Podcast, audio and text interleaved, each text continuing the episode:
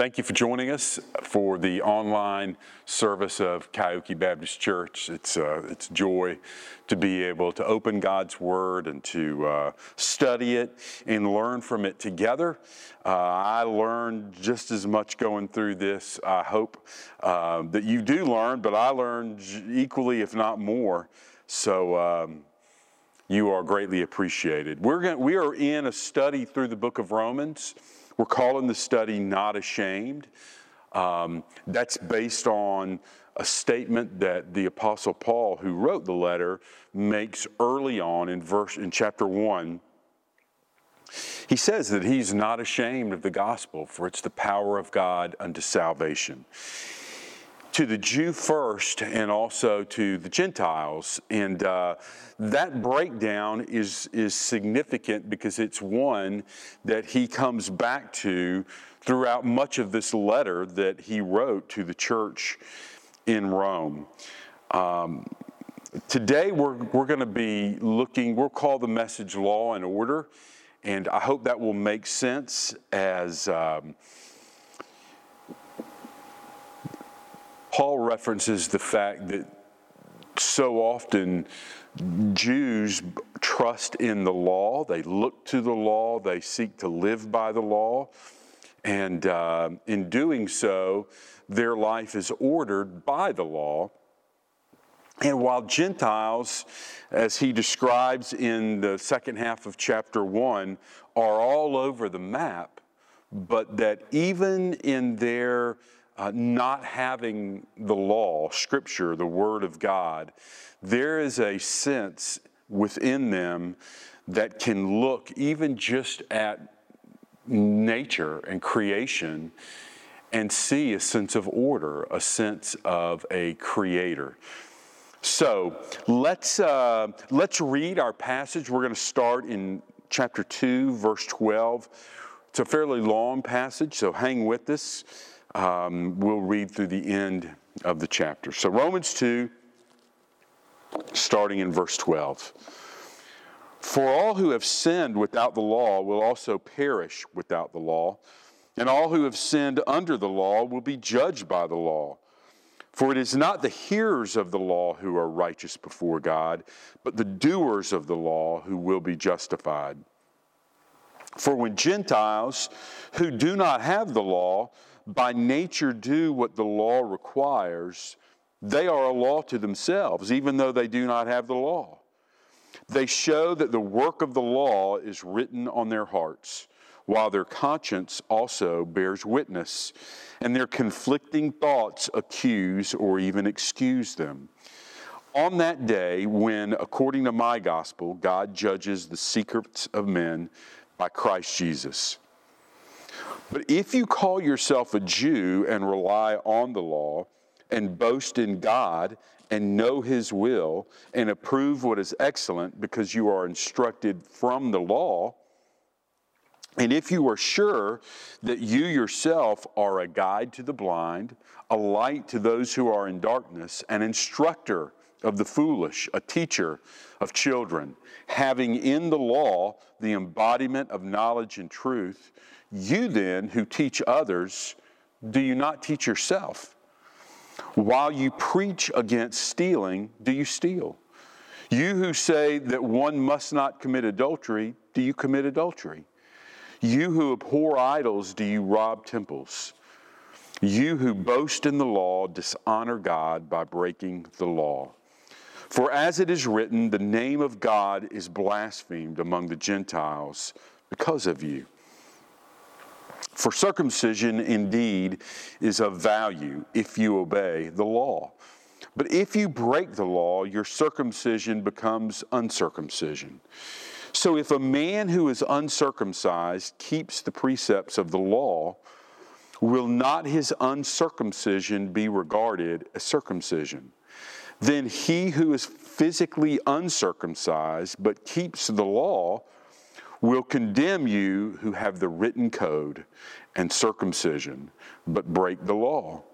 For no one is a Jew who is merely one outwardly, nor is circumcision outward and physical, But a Jew is one inwardly, and circumcision is a matter of the heart, by the Spirit, not by the letter. His praise is not from man, but from God. Now, that's a lot. And it's not only a lot, it's a big chunk of scripture to carry in one setting, but it is what I would consider a somewhat difficult passage. Not difficult in the sense of whether or not what is written is true. It's part of the canon of Scripture. It's true. It's the Word of God. All Scripture is God-breathed, we know. I think it's difficult for a couple of reasons. One, the English translation, while I just read out of the English Standard Version, is faithful to the Greek text. The translation itself doesn't help a lot in terms of making this understandable and easy to grasp. But, excuse me. But it's also difficult, I think, because of what it says and how Paul intertwines his case that he is making both to Jew and Gentile, and how he goes back and forth and back and forth and back and forth, really making a very similar argument throughout the passage, but it's sometimes hard to kind of pull the strings apart and hold them up and look at them as they might be. To understand what Paul is doing, you might need to remember what's going on, what his goal is. I mentioned earlier that he is making a case for the good news of Jesus Christ and the fact that it is the gospel that shows us, teaches us, tells us how one is found and made right with God. And so that's in chapter 1, verse 16 and 17. And then he immediately in chapter 1, verse 18, begins to show us how no man is right with God. Therefore, this is why we need the truth, the good news of Jesus Christ, is because we, a few weeks ago, referenced Job's question of how can a man be found right before God? It's a great question. It's not only a question that could have been asked some 4,500 years ago. It's a question that could be asked today. How can any man be found right before the Lord? And so Paul, that's Paul's purpose in as he takes us through what in our Bibles are through the just past the middle of chapter 3. He is exposing in chapter 1, the unrighteousness of humanity, specifically the Gentile world, but even the religious world. The Jew, in our case, the Christian, can look at this, and we see what he describes in chapter 1. We see it in our day, in our time. We look at it and go, how relevant is this? Then, as we looked last time, starting in chapter 2, he's going to turn the spotlight on the person that kind of views themselves as morally superior. They read in chapter 1 and go, well, that's not me. And now, starting in our passage today, he's going to not only contrast the Gentile and the Jew, but he's going to really narrow in on the Jew. And so I think the connection, if you are a Christian and what would be considered a devout Christian, a church-going Christian, there is much to learn for us in what he says to the first century devout Jew. He's going to focus on circumcision and the law, whereas we might focus on being faithful to the body, to the local church, and to the markers, the symbols of our faith. So, all right, a lot to be said. Let's break this down, and I want to do just that in looking at these opening few verses and seeing how he delineates between the Jew and the Gentile. You'll notice he says in verse 12, "For all who have sinned without the law will also perish without the law, and all who have sinned under the law will be judged by the law." So you have these two groups. You have Jews and you have Gentiles. Jews have the law. He's going to say in the beginning of chapter 3, that's a good thing. Never forget that even though he's going to kind of maybe look like he's taking Jews to the woodshed, he's going to come back and you read in chapter 3, is there an advantage in being a Jew? Is there an advantage of the great symbolism of Judaism, at least for men, and that's circumcision? And his response is going to be absolutely in every way. And he's going to come back to that later in the letter and talk about the benefits that the Jews have had. They've got the law. They hear the law, and some even do the law, live by the law. And then when you look at the Gentiles, these people don't have the law. They never had the law. They don't know the law.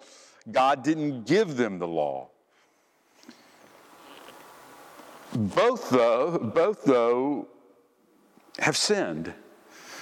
Both will be judged. And if that judgment finds them vacuous, empty, disconnected from Jesus Christ, they will perish.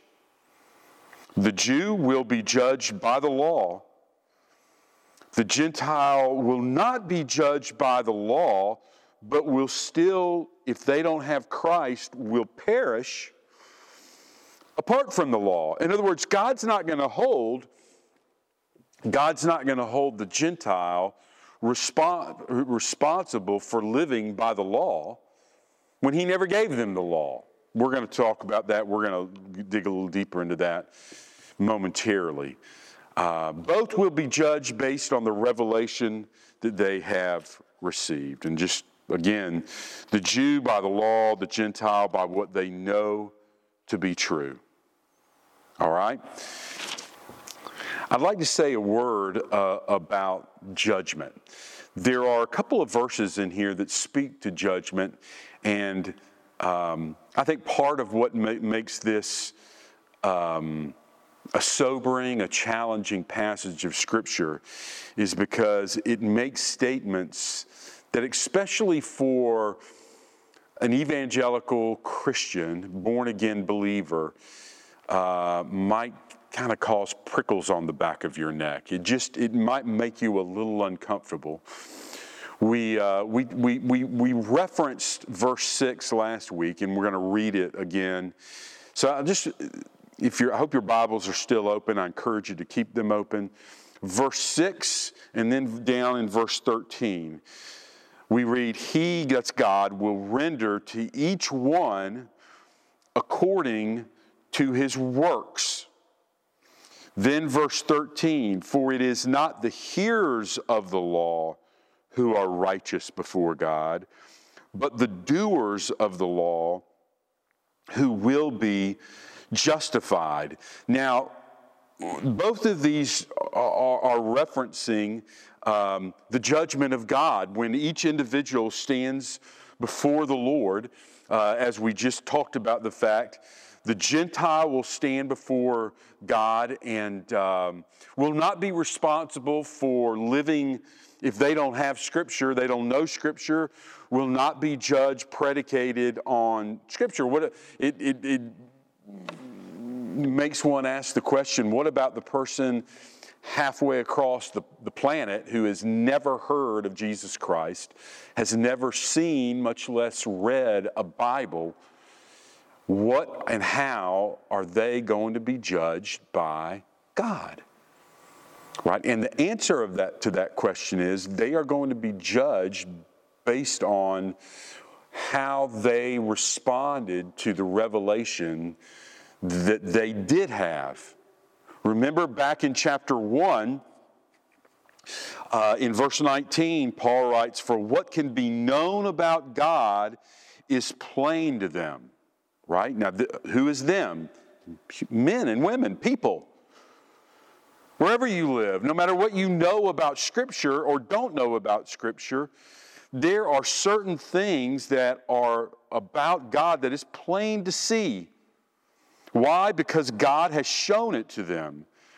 For his invisible attributes, namely his eternal power and divine nature, have been clearly perceived ever since the creation of the world in the things that have been made. So they are without excuse. So God's not going to judge anybody based on something that they never heard about, right? God's going to look at them and say, "Well, this is let's look at what you did know and how you dealt with that."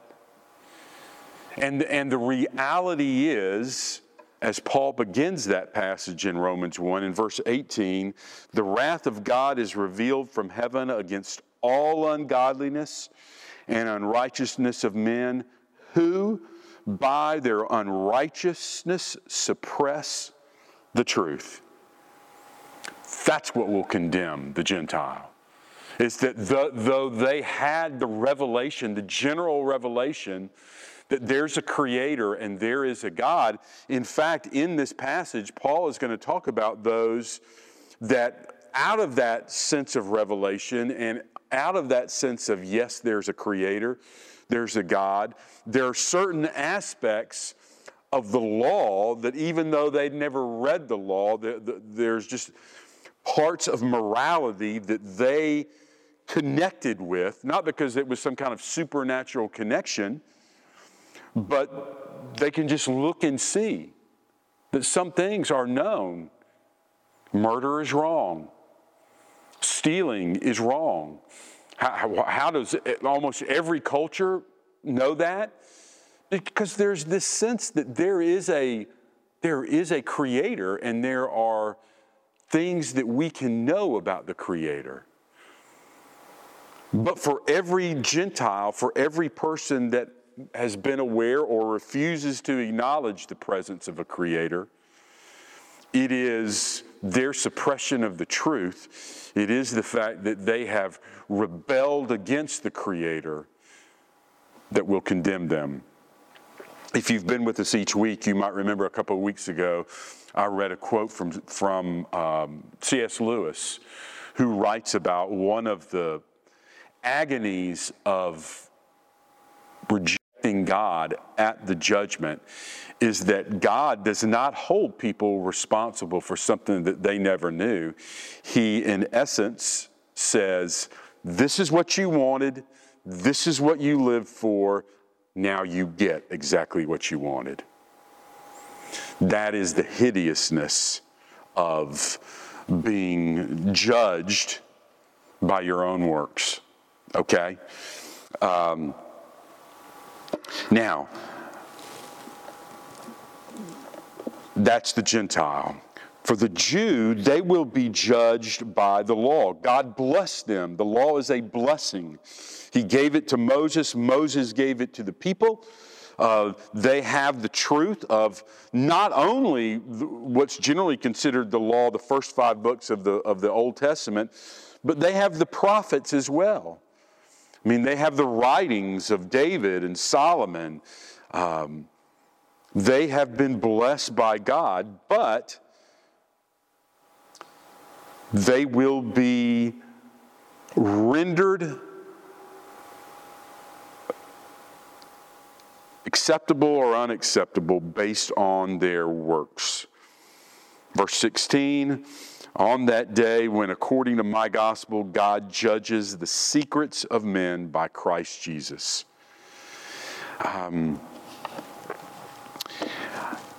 Now,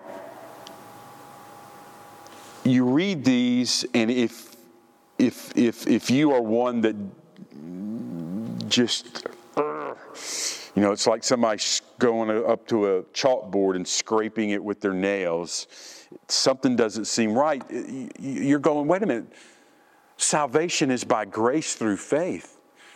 You know, we can't, our works cannot save us, right? Even when you read verse 13, for it is not the hearers of the law who are righteous before God, but the doers of the law who will be justified. Huh?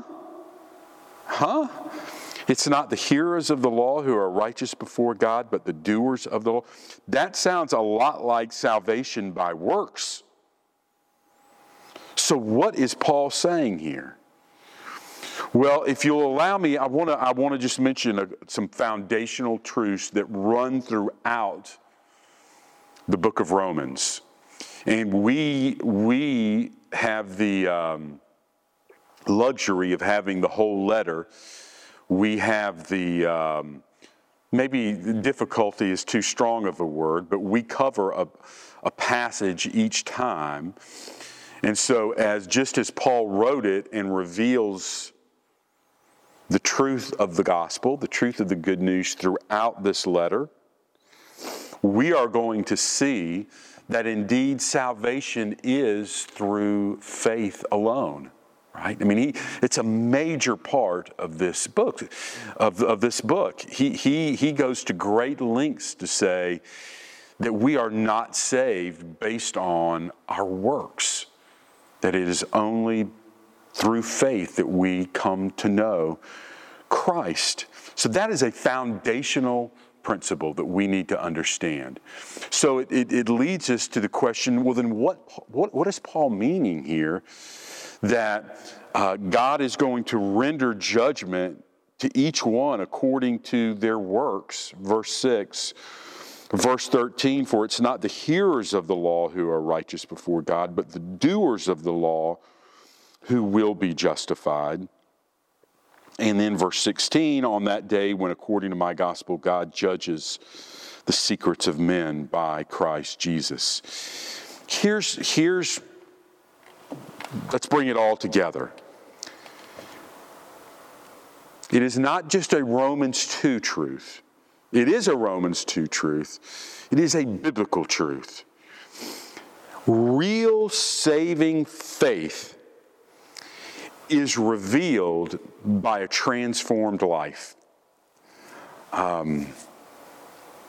People have a tendency to substitute agreement, general agreement of the Word of God for acting upon the Word of God. And it can be confusing. I read a passage of Scripture and I go, I believe that. And then I seal the envelope and say, that's all I need to do. But Scripture is given to us for our knowledge, yes, but not only for our knowledge. It is given to us for our inner transformation. That when I come to Christ, He gives the Holy Spirit that dwells inside of me for the purpose of changing me. So when I read Scripture, I mentally appropriate it. This is truth. But then it seeps into the pores of my heart and my soul. And through the power of the Spirit, I live it. And it changes me. And that's what Paul is confronting here. In the first century Jew, but I believe in the 21st century Christian, non-Jewish Christian, that would say, I've been baptized, I've said a prayer, I ask Christ into my heart, I go to church, I believe the Bible is true, it's the Word of God. But there's never any heart change, there's never there's never any transformation of your heart. That flows out of a love for God. You know, one of the things, the reality of judgment that we see in verse 6 and 13 and 16 is something that we tend to dismiss. I mean, when's the last time you gave serious thought to the fact that you're going to stand before the holy, righteous God? And everything you do, every work you've promulgated, every word you've said is going to be exposed. When's the last time you thought of that? When's the last time you trembled in the face of the living God and with Isaiah's, woe is me? Or with Job, how can a man be found right before God? You know, one of the markers of a transformed life is a recognition of sin in your life.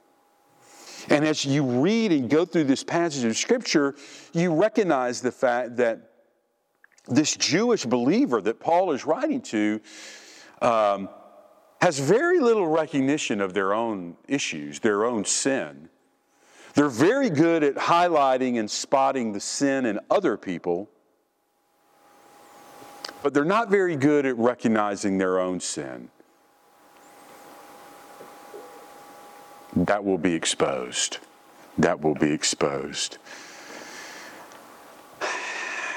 God does not pronounce people righteous because their doctrine is correct, because their intellectual belief is correct. Only those who do what he requires are declared righteous. That's what he says. That's what he says. Hearing what the law requires, hearing it, is merely the first step. And unless my hearing becomes doing, right? James chapter 1, unless my hearing becomes doing, then my hearing has no benefit whatsoever. I might look the part, but there's no transformation. Real transformation involves hearing, yes, but that hearing is worked out through a changed life. A changed heart always produces a changed life. Okay, I want us to look at two unsettling flaws of religion that Paul calls out. While he goes back and forth in the opening part of this passage between Jew and Gentile, starting in verse 17 through the end of the chapter, he really zeroes in on the Jew. And again, I just caution us, he's talking about a religiously committed Jew. And I think there's a parallel between a religiously committed Christian today, okay? So here's the first unsettling flaw that I would call, but actually that Paul calls to our attention, and that is the darkness of salvation by self-assurance. Now, these flaws come in the forms of rebuke, of two rebukes. The first one is the darkness of salvation by self-assurance, where he says in verse 17, if you call yourself a Jew and rely on the law, that's key. You call yourself a Jew, rely on the law, and boast in God, and know his will, and approve what is excellent, because you are instructed from the law. And if you are sure that you yourself are a guide to the blind, a light to those who are in darkness, an instructor of the foolish, a teacher of children, having in the law the embodiment of knowledge and truth. Now, if you just stop there, you go, what in the world is the problem, Paul? I mean, what a litany of good things that can be produced. But here's the problem. Here's the problem. There wouldn't be one if he stopped in verse 20, but when you pick it right back up, he said in verse 21, "You then who teach others, do you not teach yourself? While you preach against stealing, do you steal? You who say that one must not commit adultery, do you commit adultery? You who abhor idols, do you rob temples? You who boast in the law, dishonor God by breaking the law. For as it is written, the name of God is blasphemed among the Gentiles because of you." Here are these people. Here are these people. I'm looking out at a big room of pews. And while you're watching this, it very well may be that these pews are going to be full of people. And some, like the Jews that Paul confronts here in Romans 2, some will be people that are confident in their status, confident in their ability to lead, to teach, to preach the word.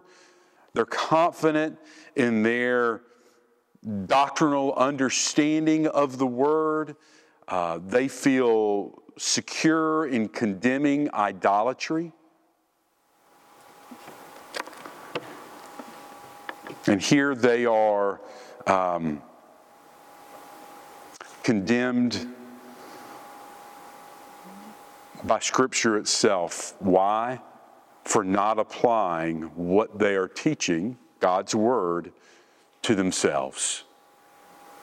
You know, the Bible talks about the fact that, James again talks about the fact that teachers of the Word will be judged in a in their own unique way.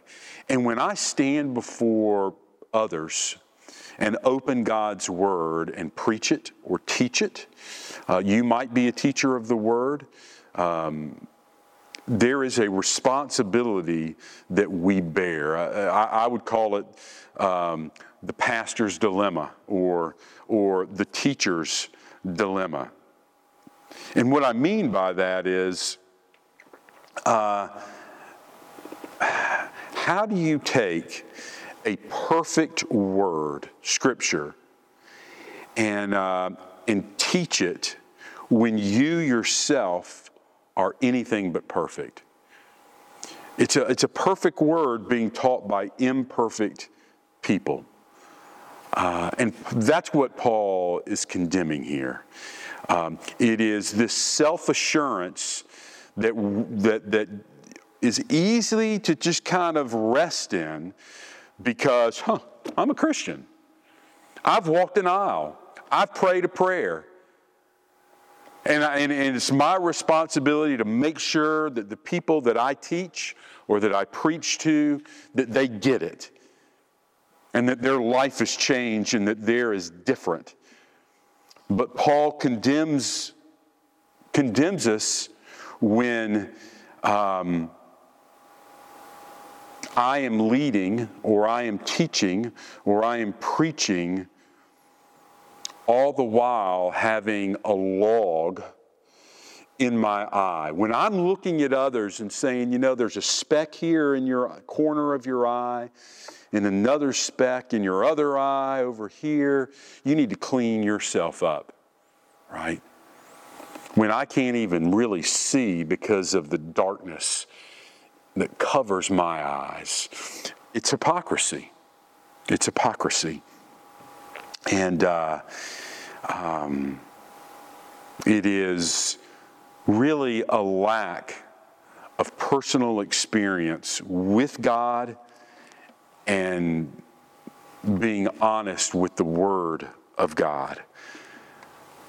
When I profess to minister in the name of Christ, teach in the name of Christ, lead in the name of Christ, it should drive me to my knees. There should be a sense of humility that is accompanied by a desire for the Spirit of God alone to lead and guide. There should be a sense of, God, I cannot do this. I cannot do this. If the people that are watching me today are going to glean anything from your magnificent word in Romans chapter 2, it's going to have to be you that speaks through me, that opens their ears, that they would hear, that makes sure that everything is taught appropriately, therefore it is appropriated appropriately. There is just a God reliance that that's not present in the people that Paul is addressing here. The darkness of salvation by self-assurance. And I don't know, it could be that you're pretty confident. You're pretty self-assured, Maybe you come from a Catholic background and you say the rosary and you go to confession and you dot the I's and cross the T's of Catholicism. Or maybe you're a Protestant and you've been through catechism and you've studied all the right things and you were baptized as a baby, or maybe you're Baptist and you've been baptized since you prayed that prayer and you're just really confident in who you are, and out of that confidence you're really good at spotting sin in other people. Well, Paul would look you in the eye and he would say, really? Really? You have no hesitation or reservation to confront others about stealing, and yet you steal. About adultery, and yet you commit adultery. About robbing temples, and yet you rob temples. Now, I don't know about you. It's been a while since the last time I visited a pagan temple and robbed some of their idols from it.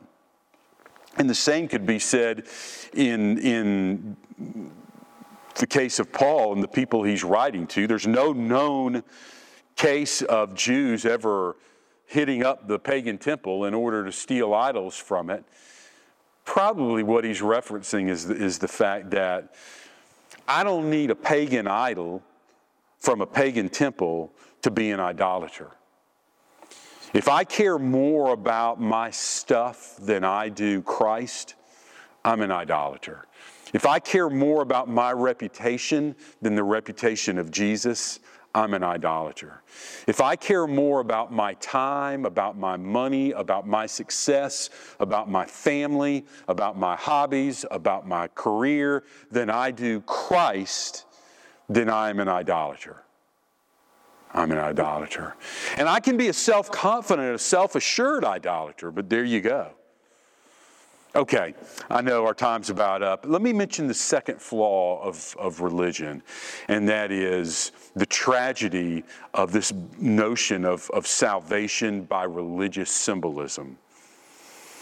And that is caught up in the last part of this passage in verses 25 through 29, where Paul addresses circumcision.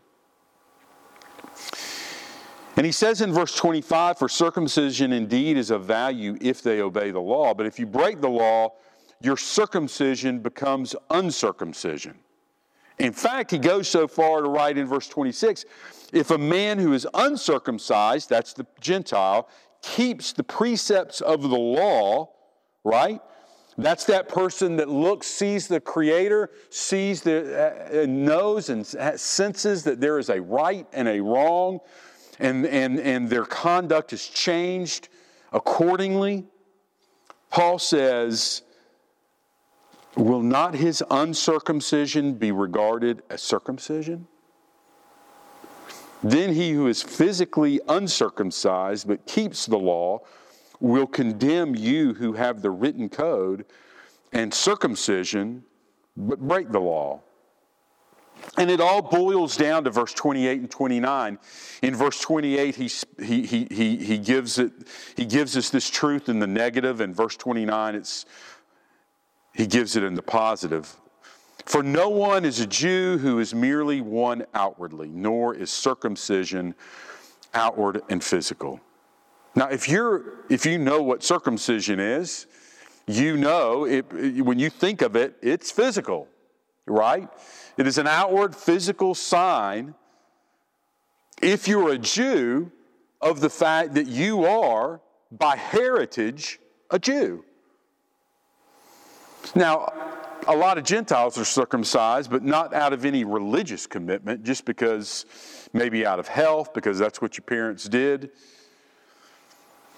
Stated positively in verse 29, but a Jew is one inwardly, and circumcision is a matter of the heart, by the Spirit, not by the letter. His praise is not from man, but from God. Now listen, Paul is not redefining what it means to be a Jew here, okay? If we can just keep it on the Jewish level for just a moment. Paul had been a Pharisee. He had studied under one of the most prestigious scholars in all of Judaism, a man by the name of Gamaliel. He is simply stating, it has always been a matter of the heart. That's what separated ethnic Jews from spiritual Jews in the Old Testament. You often read in the Old Testament about God always having a remnant within the midst of ethnic Judaism. There is this remnant of spiritual Jews. Now, amongst some Jews, this would be somewhat shocking. There were many written statements from Paul's day of rabbinical teaching that circumcision, one says, circumcised men will not descend into hell. Another, circumcision will deliver Israel from hell. And that's a belief. That's a belief. And that's what Paul is confronting. This notion that this false security that by bearing the symbolism of a Jew, that's all that mattered. For a Christian, it might be your baptism, right? You think because you're baptized, you're a Christian. Or your church membership, because I'm a member of such and such church, I'm a Christian. But what good does that do you if you do not live out the reality of what the symbol stands for? It would be like a man wearing a ring, or a woman who is married wearing a wedding ring. I'm committed myself. And I wear the ring, and going back to what he says earlier, and commit adultery. And presuming it's better to wear the ring and commit adultery than not wearing the ring and not committing adultery. That was the religious person's mindset. As long as I look the part, that's what matters. But God says, you will be judged. It does matter. It does matter. A genuine faith produces a genuine, lived out life of faith. So let me close real quick. I want to give you four applications on how to spot a misplaced faith. And I want to encourage you to look inward at these. And I give you the first couple with much appreciation for Chuck Swindoll and his writings on Romans. First application, I need to ask myself, am I concerned more with the physical or the spiritual? And here's why this matters. Religion focuses on the outward. It focuses on activities and the appearance of religiosity, the appearance of self-sacrifice, where I need to stay busy in order for others to see me as being committed to God, right? It's the motive. It's the motive. So ask yourself, what's my motive? What matters more to me? To be seen outwardly as godly or to be changed inwardly? Here's the second question. Do I focus on things that are secondary or primary? What gets the deeper reaction? Things that in the end don't really matter, rituals, upholding to tradition and rules and to the symbolism of faith, those things. Do I get more excited about the fact of taking communion, or does what really thrill me about the truth that is found in communion? Do I get more excited about others seeing me taking the bread and drinking the cup, or is my excitement more of an inner one that is overwhelmed by the love of God that would sacrifice his son, Jesus, on the cross for me? That's that distinction between secondary and primary. When people get upset with something that's happened in a service, if we make a change, often what they're in essence telling me is, I'm more concerned about the look, the religious look, about secondary things than I am about the fact that God was declared great today. Third application question. Am I more concerned with getting my way or God having his way? Man, am I more concerned about my getting my own way or God having his way? Religion exalts the self, and it exalts the self at all cost, right? I want others to see me. But a changed heart, a transformed heart, a God-honoring heart exalts Christ at all cost. Remember, John the Baptist said, I must decrease, he must increase. Fourth application question. Am I more aware of my own status or God's judgments? Am I more aware of my own status, or how others view me, or how God will judge me? How God is judging me right now, and how God will judge me on that day when every secret, every word, every action will be exposed. Okay. Thank you.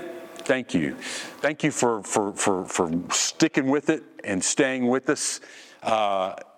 It is a tremendous truth that God is to be exalted in our lives, but it is to be a pure exaltation. It doesn't mean a perfect one, but it means my life is served and bent and being changed, not by my own efforts, but by his Spirit.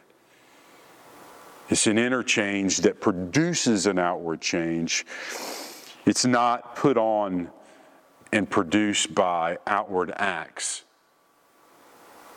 So I could go on as you can see. Let's pray, and I want to pray for you specifically. God, I thank you for each one that's watched this, that stayed with us.